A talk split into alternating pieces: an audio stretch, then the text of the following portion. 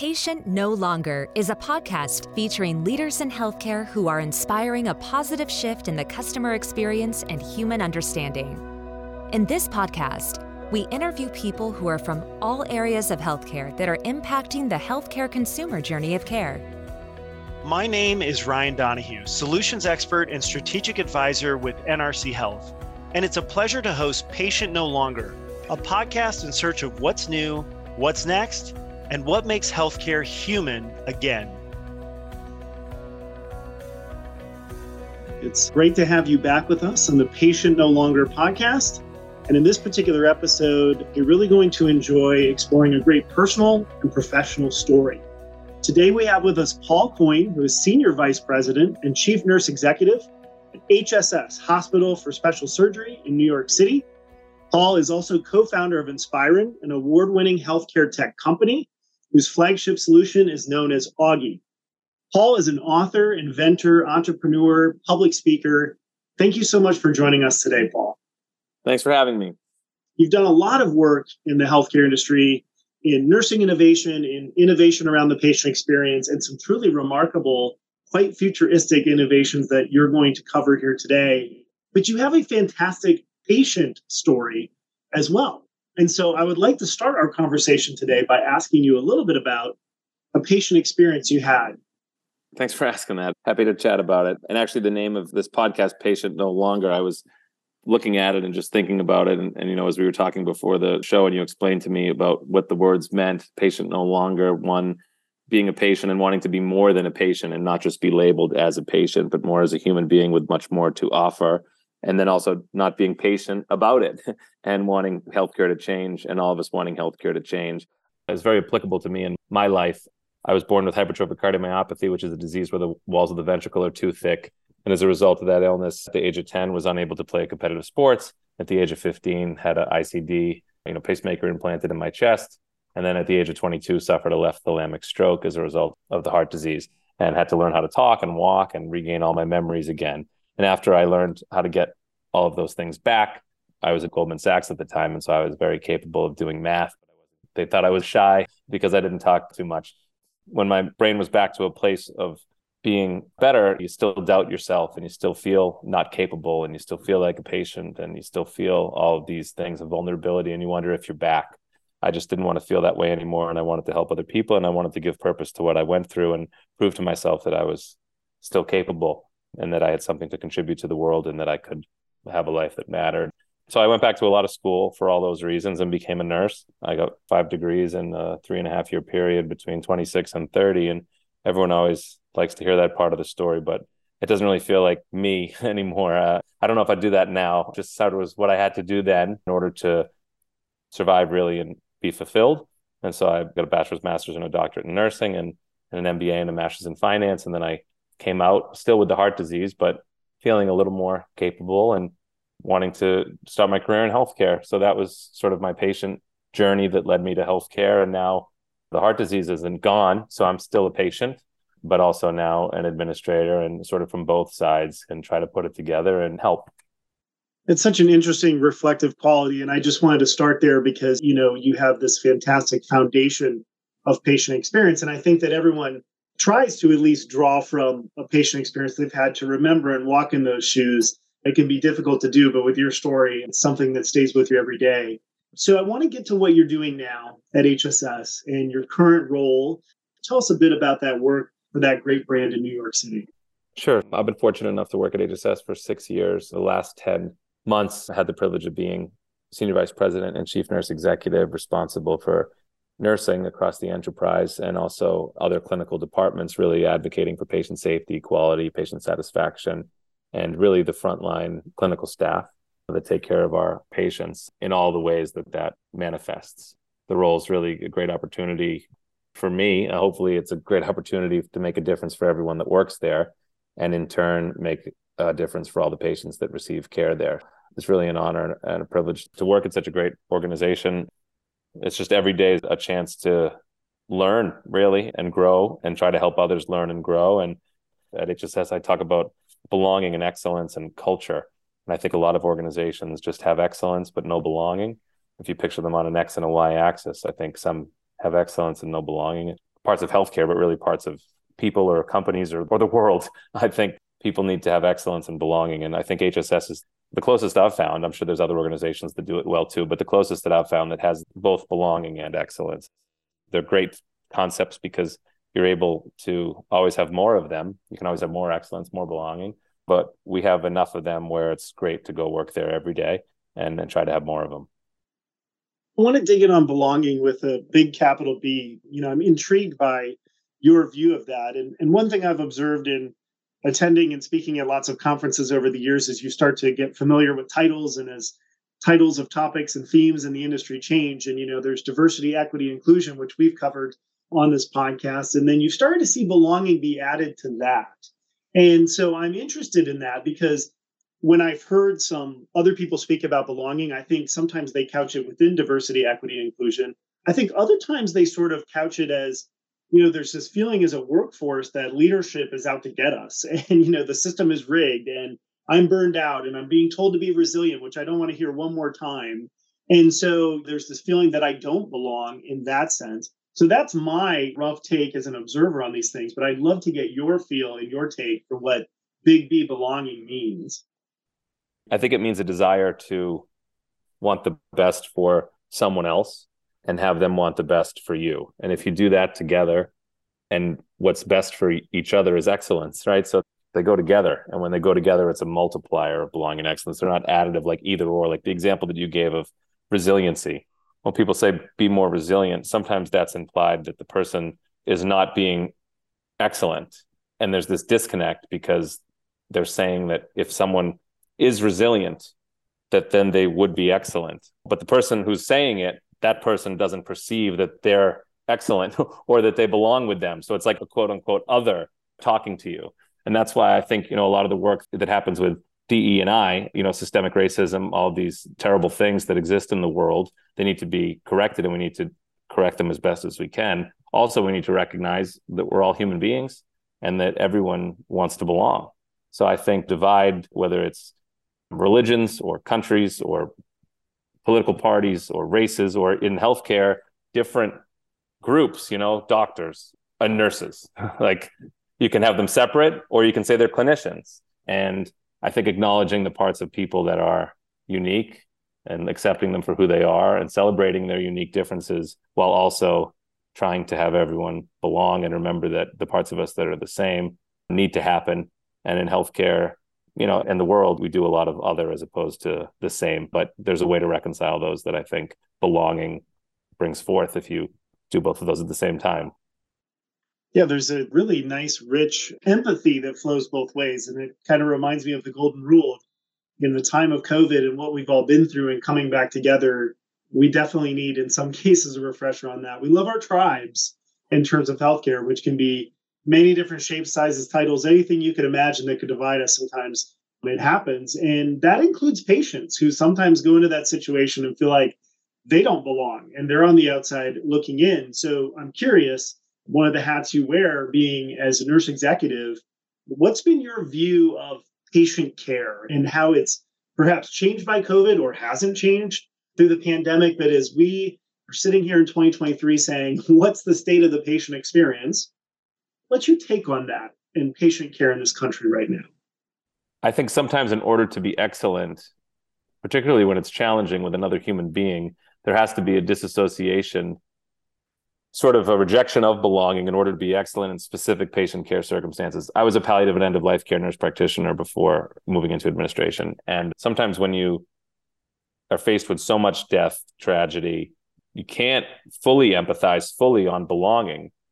Mm. because you actually lose the ability to be excellent. So in order to be excellent, you have to sort of dial the belonging down and the parts that's the same as that patient because if you don't, you won't be able to function because then you're extremely sad yourself. And they teach us this in palliative training that you can't get lost really is the term in the woe or the plight of the patient because then you'll be unable to be excellent and take care of them. And in COVID, particularly for the frontline staff in some of the areas where there was just so much death and a feeling of the term is moral injury when you want to do the good but you're unable to singularly do the good in this case save everyone which is what everyone would want to do you're then left feeling like you weren't excellent enough. And so, in order to remain excellent, you have to dial back the part of you that felt connected to that patient in order for you to preserve your own self and your own psychology. That's a trauma that's happened across the front line of anyone that dealt sort of at the height of the pandemic that I think we're not talking enough about. That's like the extreme, like people who go to war or, or nurses or doctors who like served in the ED or the front lines of COVID. But just generally, I just don't think as a society we're doing this very well. And people that go into healthcare want to do it well. That's why they went into healthcare because there's a part of them that does want belonging and excellence. They want to take care of patients. There's a part of them that wants to truly help another person. And the world is getting more and more set up. And it's through no one's fault. Some of it's great technology innovations, great things that make our lives more efficient. Sometimes those same things draw unexpected barriers that therefore between us like the phone is a perfect example or the way we communicate with each other or charting you know these things are wonderful and they have a purpose but they're drawing people away from remembering consistently why they went into the profession they went into and so i think it's important for certain technologies to be implemented that alleviate that which blocks human interaction and rejoins that which does I can't wait to ask you about technology, but I'm going to stop myself for a second and go back to a part of your answer that really resonated with me and will resonate with some of our listeners. We had a guest last year, Dan Collard of Healthcare Solutions Plus Group, who talked about how every new initiative that comes along, and let's take belonging, for example, to a lot of nurses and other people on the ground who have to deliver these things, it felt like another rock in your backpack. And I think what you say about, for example, excellence versus belonging is being able to, at least situationally, take a rock out of your own backpack and say, I can't do all of these things, or I can't do this particular thing because I need to be able to do this. And I feel like from the top down, sometimes you feel like you don't have permission to take a rock out of your backpack and that you've got to just continue to soldier on, so to speak, and do all these things together. And I really like the way that you talk about that. I'm going to ask you about another B as a nurse executive, this word you've heard a thousand times and it comes up a lot in nursing, and that's burnout. And I think I've snapped up a hundred podcast speakers, other podiums on burnout, and I'm still not quite sure what we're going to do about it. I would love to hear your take, just in the position you sit, on the current state of burnout in US healthcare. I think macro level, there's this concept of work life balance and the way that people usually begin to talk about burnout is to answer, well, we need work life balance. That answer to me is not satisfactory. A human being is not meant to exist as one type of human in one setting and then all of a sudden magically exist in another setting. Like, okay, I work and now I have life. Like the balance part of it, I think we very much talk about it. And someone says, I'm burnt out. What are you doing for my work life balance? and that's like flexible hours or shorter shifts or those kind of things. Those are all great. I'm all for giving clinicians a job that allows them to grow and flourish and have time to rest and recover. But I think the mental construct of like, I'm working now and then now I'm living, I just don't find it personally fulfilling. I don't know if anyone really honestly thought deeply into it and thought about it, if they would think that they do. And I find that I'm more fulfilled if I have a way that I am in the world. I then fully go to work and I then fully, you know, live like with my family. It's a Wonderful Life is one of my favorite movies. And I think about what would the world be like if I wasn't here?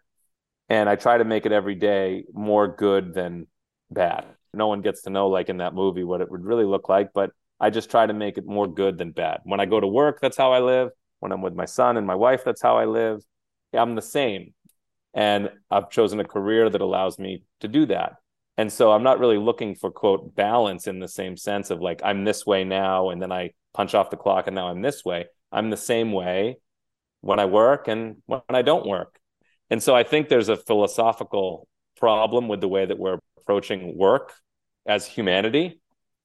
Separately, in healthcare, I think that we need to do better that's not the answer. That's like personal, introspective, philosophical things that help me.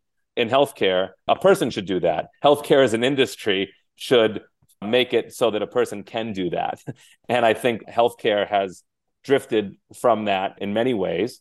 And frontline clinicians have been sort of set up to not be that. We've taken great people, taken the human interaction away, and given them burdensome tasks to do that aren't with the humans, and then wonder why they don't like that. I mean, to me, it's just like, of course they don't. This isn't what they wanted to do. This isn't why they wanted to be a doctor or a nurse or any of these clinical roles, physical therapists. They didn't want to do this. They wanted to be with people. That's what fulfills them. And so it's very difficult for someone who has a philosophy or a life goal that's any similar to mine. I mean, it doesn't need to be exactly like mine, but it's human centric focus and then taking most of the human part away from it. That would then lead to burnout because then it just becomes work. And then you're seeking to have balance in life. But really, we need to figure out how to have what you seek be in the workplace. I think that's beautifully said. And I don't think we're exactly hiring and acquiring talent based on that particular pretext. That's really important because in healthcare, especially, we're not in this business to not be around human beings and have a human connection. So it drives us. It's our mission. It's what we consider sacred about healthcare. And I agree with you in the fact that a lot of that has been numbed down and diminished, and we've tried to find ways around it, and there really isn't any. One of the things that I sometimes hear as a solution to burnout is that we just need more resources, and you know, we generally have a shortage of people that can provide those services, and so we look to technology. And I'm interested in your take on that. Something's wrong with healthcare. We need technology. What's your take on that particular line of thinking? Is that true? Is it more complicated than that? Is it false? Sometimes when I'm asked to give keynote speeches on technology, I talk about my grandmother. I was raised in Cape Cod, Massachusetts, and every time we would go down Cape Cod for the summer to my grandma's house, she'd be tearing down one of the old cottages and building a bigger one. And my grandmother would say, Does that one go? Like, is it going to go with the others? She had like a real Boston accent. She'd be like, it doesn't, does it go with the others? Does it fit? Does it fit in the neighborhood? And I'd say, Gug, I called it Guggy. I said, Guggy, what do you mean? I'd be 10. I'd be like, look at that big mansion. It's so wonderful. It's got these big houses, picture windows. Our little cottage doesn't have all those great new things. But she's like, I know, I know. But it, that doesn't go with the village. It doesn't go with the Cape Cod feel. It's just here. And, you know, it sticks out like a sore thumb, should say. And same thing with technology, right? if we have technology that fits into healthcare and it's new and it brings that feeling like the magic of that cape cod village like brings back the magic of healthcare and allows that to flourish. Then build a new house or in cape cod it's that'll be a great house. It'll have heat and it'll be better. But if you're just building some massive house in the village because you want to show off and you're wealthy and you came into the village and built a big house you're going to make my grandma pretty mad. And when you bring technology into healthcare and it doesn't fit in the village of healthcare because you didn't take the time to know the people in the village and you didn't take the time to know what makes it special. And you just came in and said, "Oh, new tech." Then you make me mad, uh, just like my grandma. So that's the gist of the big speech. So my answer to technology is, we just say it. People have no idea about the village, or they've never ever worked in it. They're in Silicon Valley, or they're VC, or they're just someone in their house that's like, "Let me start a tech company." They've never even gone into healthcare to like look around. That's not helping anybody. You know, go volunteer for a week and then come up with your business plan. I think technology, if invented and developed, and that's why I'm so passionate about clinician led innovation and nurse led innovation, physician led, you know, because people who know best what makes healthcare special should naturally be the ones that lead the innovation. Really common sense. It's just unfortunately not what we're doing at all no one wants to make grandma mad and no one should. And i really like that impression. I don't know your grandmother but i feel like that was spot on. I love that idea of clinician led innovation. I think there's a big difference there. Let's talk about another hat you wear which is as co-founder of inspiren. You've won awards for some of this technology. You've got a particular device called augie. This is some really interesting stuff that you're leading up and you've got it rooted in healthcare and what's happening on the ground floor. Tell us a little bit more about that work before going to HSS, I was in another major academic medical center and I worked in analytics there. And my good friend from nursing school was a frontline nurse in the same hospital system. And I worked with a team of 30, 35 SQL developers and coders, and we made dashboards and all this stuff for the front line. And he was a frontline nurse. And one day we were talking, and I said, How's all the stuff that we built? And he didn't know any of it. I didn't know who we were building it for. And this disconnect became very apparent to us that all the work that we were doing somehow wasn't getting in the hands of the people who needed it most. I mean, if we're not delivering the data and the tools and building the dashboards so that nurses and doctors and frontline clinicians can provide better care, then who are we making it for? We were very excited about the opportunity to create something that solved that. And one of the hypotheses that we had was that in order to have it really transform, we would have to make a device that went into the patient room because then it would be visible and the clinicians would see it, know what it was, and be more inclined to seek the output of the data that it generated. So we created this device and the journey, you know, obviously is this like any startup journey. We raised funds and started a company and it was me and Mike Wong, who's the founder of Inspiren, and my good friend from college, who's now the COO of Inspiren, Vin Casito. And the three of us, you know, got together and just kind of kept kicking ideas around until we found this brilliant person named John Gibbs who actually could bring it to fruition because none of us were hardware, you know, experts or had any idea about how to make hardware. It just continued to evolve over time and, and became a hybrid sensing wall mounted device that utilizes computer vision and Bluetooth low energy, the fusion of those two technologies, and a concept known as edge AI or edge artificial intelligence to analyze both the physical and digital aspects of the patient environment. We do everything from know if a patient's getting out of bed, we alert so that we stop falls, we prevent pressure injuries because we know if the patient's moving, we track time spent with patients, we allocate nurse assignments based on this concept we came up with called nursing intensity which is different than medical acuity because we knew that the most medically acute patient wasn't the one that was necessarily taking up the most of the nurse's time. You know, it's just been a wonderful journey. The company's, you know, doing very well now and, and successful and more importantly, saving lives. It's in numerous hospitals and nursing homes around the country and stopping people from falling, but also allowing clinical teams to be more efficient. And really, as I was talking about before, just have a peace of mind that the patient is safe because Augie is helping and alerting you if the patient's not safe. So you don't have that anxiety that causes burnout and a feeling of helplessness. And also allowing teams to be more efficient with their time as Augie automates some manual things that a nurse or doctor needs to do. If our listeners want to dig in on this, it's AUGI. And you can find it on the Inspiren website, which just ends in EN, we'll post that to the description. But it is a really fascinating device. The one thing that I noticed is a lot of times technology in a patient's room is really one way and one sided. And it's something where the nurse or the physician is viewing a screen that you can't see or using some piece of technology that you don't know how to use yourself. And there can be an exclusionary factor here. This feels more like you're triangulating through Augie, the nurse, and the patient, and sort of your equal parts. You know, Augie's there in the middle of both of them. And I found that to be really interesting as a different type of technology. What's your sense of the patient view of a tool like this Because we're going to see more and more of this from you and from competitors. Do patients tend to appreciate that presence? Do they like it? Do they dislike it? What are some of the feedback they give you? We invested a lot of time up front to have it be aesthetically pleasing. I mean, it's a beautiful piece of of art, really. I was like, we don't have enough money for this. And, you know, Mike was like, no, it needs to be beautiful because the patient needs to love it. He would say, not much in healthcare looks beautiful in that room. And this device is going to.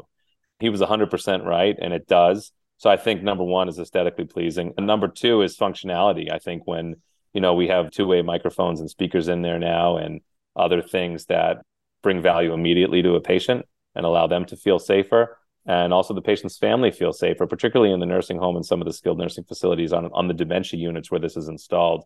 You know, patients' families now have a peace of mind that their loved one isn't going to fall or that the loved one isn't going to wander.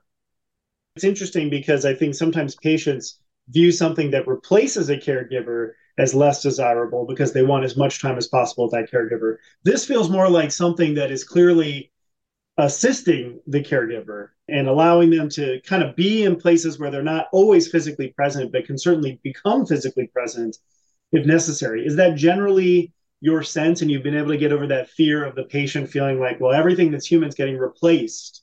Yeah. I mean, it's a, know, that's a bi-directional fear. The patient has that fear, and also the staff have that fear when you have a new technology that they're going to be replaced. We've gotten over that because that's not the case. That's why the name of it's Augie to augment as opposed to artificially replace. And I think it's important distinction, you know, the augmented technology designed to augment staff and, and aid them versus artificial replacement of an important distinction in healthcare for the reasons that you just outlined for the patient, but also for the staff staff adoption as well, and also for patient care. I mean, a robot or a AI cloud, not yet, maybe someday, but today they still can't care the way that a human can care. Until they do, I'll come back on and we can talk about that then. But until then, we have this as augmented because it enhances the care that the clinician can provide. And, and exactly right. I mean, one of the things that it does is balance nurse assignments. And one of the concepts that we have that we're exploring is if I have 20 patients on a floor and four nurses, and they're each going to take care of five patients apiece, which five patients do they get? And that assignment process, the data that we have to make that assignment is somewhat anecdotal. The charge nurse kind of does it. Sometimes they do it based off location, but Augie knows how much time other people have spent with the patients over the last 12 hours and can make recommendations on, okay, this is how to more optimally balance staffing so that every patient gets the care that they deserve. And then for something like falls, you know, if you're in another room and patient's getting out of bed, Augie will alert and let you see a stick figure version of what's happening in that room to ensure that you can go in that room if you want, or if it's safe, you know, okay, false alarm, it's safe. So, you know, I think exactly right. The triangulation is what's important. And both the patient and the nurse or the physician, the clinician, knowing that they're not being replaced. But aided is where technology needs to go. And, and toward the earlier point, that's not where most technology is going a really important piece of that is your point on how there's fears on the patient side and fears on the caregiver side, and those bi-directional fears can be solved by a piece of technology, which is fantastic, and to me would strengthen the patient to caregiver bond, which is something we definitely need to continue to focus on and strengthen, especially as we emerge from COVID. I do want to ask you in the world of tech, because I hear a lot about AI. We're using it everywhere, it's all over the place. I've seen people keynoting saying, you know, it's going to be really dangerous. You know, it's all fear based. And then I've seen other folks saying AI is like the only hope that's going to save us because we've got the workforce issues and the labor issues that we've had. Where do you come out on AI with your vast experience and direct experience and sitting where you sit? What's the future of AI in healthcare? Humans decide. It's like nuclear energy, right? Or nuclear fusion you know everyone's trying to do nuclear fusion now i guess nuclear energy would be the best example right you can either have nuclear energy and make efficient power to save lives or you can make a bomb it's the same technology ai is no different we decide until we make it so artificial that ai decides but until then we decide so i think that's really i mean that is my short answer we decide like anything when there's hype and there's excitement around something, it is potentially dangerous because no one has all the answers. We very quickly want them so badly that we trust anyone that appears to have them. People that are talking about AI, many people know about it. They should be listened to. But many people are just saying that their thing has AI in it so that they can make some money and feel important and feel better about themselves and look like they know what they're talking about at a conference. You know, I've been fortunate enough to work with, you know, and really be in this space and make technology that's won, you know, artificial intelligence awards for the work that it does and some of the machine learning algorithms that are inside the device. And the brilliant scientists on our team who are far smarter than me in this area, you know, have taught me a little bit and I've been able to work with them on it. But nobody knows everything. But my answer is we'll decide if it's useful or or not really important that we get this one right. You do get the sense in healthcare that we take certain terms and we just beat them into the ground. I mean, in my experience of 20 years, you know, we talked so much about patient satisfaction, then you couldn't say it anymore. And quality is something that, oh my gosh, you ask 100 people what quality is, they have 100 different answers because they've heard those from 100 different people who've said that they're experts on quality.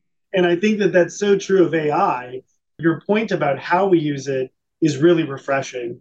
And I want to ask you what's one use of AI that you would like to see in the next, let's say, five or 10 years uh, uh, that voice, continue to yeah. improve? Yeah, Na- natural language processing in the room. Charting should be eliminated. There should be no clinician that is sitting in front of a computer checking off things that they've done. It's ridiculous. I mean, our web browser and our cell phones know everywhere that we've clicked since we've gotten phones 15 years ago. They have it all, but yet a nurse needs to click, I turn the patient, I just gave the meds, click, I just did that, click. I mean, hours of their time spent. And then a physician needs to chat with a patient and then either call somebody else to have them write down what he said. The EHR is a wonderful tool because it captures what we document. It's not reality, it's what we document. And I think AI, natural language processing, voice recognition, the Internet of Things, all of those things that happen and go into a room, we should get to a place where the burden of repeating any of your own actions in healthcare is lifted and you can care. We try to do that with AUGi in the ways that we can, but it really takes a whole industry to achieve all of those use cases because all of those things that I just mentioned, NLP and IoT and uh, all of that needs to come together in a in a way where the clinician doesn't need to write down what they just did. And as long as that happens, there's going to be burnout because every time that happens, you take the joy out of caring away. You're then caring to chart. You have a primary goal of charting, not a primary goal of caring. And I'm hopeful that AI will do that. The other thing is in diagnostics and imaging and alerts, you know, like drug drug interactions is the best example. This is a primitive form of machine learning, but computers in the EHR, you know, you list all the meds and you give them and you go to introduce a new medication this happens now. This was one of the first uses of the ehr right? You, you have five meds you go to give med number six and it says okay this one interacts with med number two. Do you still want to give it? Check. And the prescriber has to write yeah this is why. But i think ai can do that much better. And as the algorithms learn diagnostics and radiology and imaging and are able to read x-rays i think the computer in some cases could catch what a human eye might miss and not replace but just remind more. Like in that example like hey did you look over here? This might look like a tumor. Tell me why it's not. Okay it's not a tumor. Or for diagnostics all right this is everything that's happened to this patient in the last 24 hours. I saw the nurse go in 20 times. That's risk. Most everyone else the nurse only went in 5 times. I saw a physician come in and i heard the words decompensation and potential you know malnourishment or words that were red flags. And the computer says hey you know could this be sepsis? You know like that kind of thing to initiate some of these protocols to save lives earlier because there's been an observer the entire time quote the artificial observer. And if ai can consolidate through observations passive observations all of those things that are happening to that patient, particularly in the hospital. The AI could connect the dots that would otherwise have been missed because of all the different people that are taking care of that patient and not all sharing information with each other in an optimal way. Well, the listening to you say it is a lot more hopeful than other speakers I've heard on the topic, and I'm going to take your word for a lot of that because I think it's it could be a really fascinating future, and I think it's music to the ears of nurses who want to be there for their patients but are choosing between charting and eating their lunch and, and some of those things that we're dealing with on the ground floor. Let me ask you this. You have sat in several seats in healthcare. You talk about the interactions between, you know, leadership and physicians and nurses and patients, and you've kind of been in every spot in the house in a way. How can we in the future improve the bond between those human beings? That's a part of this that I really hear kind of underneath everything you're saying is this restoring human connection and even using technology to do it. I think technology hasn't evolved to a place where it really optimally allows us to do this. You know, one of the reasons why I'm hopeful, I mean, like I said, the EHR is a perfect example. Everything that we do needs to be documented. okay. Why do we have to document everything that we do? So, in current technology state, we do. If technology involves so that we don't, everything's still documented and we cared for the patient. That's the most simple example but i think there's there's an infinite amount of them in healthcare. Technology designed to restore that connection should be at the forefront of every decision. Every time something gets presented to me at hss you know there's all these companies that call and they want to partner and all stuff. It's the first question i ask them what is the outcome? And they'll usually tell me something like well your length of stay will go down or okay what what else? I say and they're like they get really confused. And i'm like are you transforming healthcare or are you just you know saying all the things that you think i think are financially advantageous?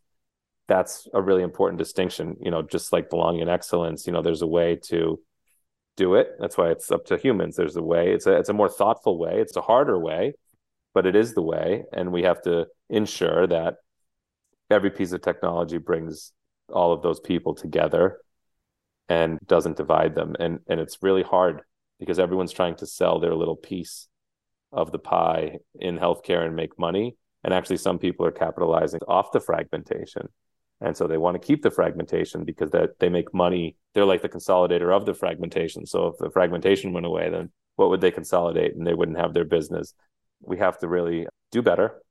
Create technology deliberately designed to solve that problem but also apply the technology better so that that doesn't happen and that involves bringing you know the right people to the table having clinicians and tech teams work together you know one of the things i'm really passionate about is nurse hackathons and physician hackathons. You know, I, I helped start a nonprofit called SONSIEL, where it's now a couple thousand nurses from around the world that are part of that. And one of the things they do that's really well is pick people from Microsoft and have them come for the weekend. And we have these full weekend events where frontline clinicians and computer coders form teams together and come up with ideas. Uh, there's not enough spaces where people are in the room together to do this, where the frontline staff takes care of patients and goes home. And tech people keep making tech things and never the two shall meet as my grandma used to say. You know another quote from my grandma. That's just completely the wrong. And then we wonder why it doesn't get fixed. It's like they should have talked at the beginning. I'm hopeful. I think technology is evolving to a place where we'll be able to see more human interaction in like in the ways that i talked about with nlp and iot and all of that and i hope that we as people all decide to use the technology in the, in the optimal way. Well, and if we do that, I think it dissipates the confusion and the fear and the things that we see when people aren't sure what's going to happen with technology or don't understand it, or like you say in your example, don't just get together from the beginning and cooperate and build and be a true team here. And I love what you said about fragmentation, and, and we really need to defrag the system in a lot of ways. You've had such a fascinating journey in healthcare uh, but let's say you find yourself in an elevator at HSS, and across from you is one other person, and they are starting day one in their career. What is a piece of advice that you would give them as they step forth in their healthcare journey? You know, I actually do this thing where one person a day I give a half hour of time to. Really, they give it to me, but my mom's like, "Why do all these people want to talk to you that long? Who are these people that want to spend that much time?" I'm like, "Mom, people want to talk to me." So it ends up being a half hour long. And one, I usually tell them that to never forget why you got into this and and to treat everyone the same. The patient the same, the CEO is the same. They're all humans. Be respectful, obviously, but don't forget everyone's human. And the second thing that I say when people really want to grow in their career, a lot of mm-hmm. people when they grow, they get very hyper focused. Like the concept of like a, a polymath or like a Ben Franklin or you know these people of yore the world was much different back then and people did numerous things. And when you do numerous things with your mind you're able to blend multiple concepts together. And i think our world wants people to be so specialized that it's very challenging. So one of the reasons that i've been successful is because there's numerous parts. You know my brain i talked about the stroke. I was just trying to get it back. I didn't realize i was even doing this. But looking back i was developing different parts the business part the finance part the it part the clinical part the human part, the part that feels like a patient, the part that feels like a provider, like all of that together, I don't think we celebrate enough. And I think for personal fulfillment, but also success, in order to really be successful, you can't be a one trick pony, I guess is the term. You know, like if you're in IT, I tell you, take the time to learn about the clinical side. If you're in clinical, I say, why don't you talk to finance? Why don't you talk to IT? If you're in finance, I say, why don't you go talk to IT?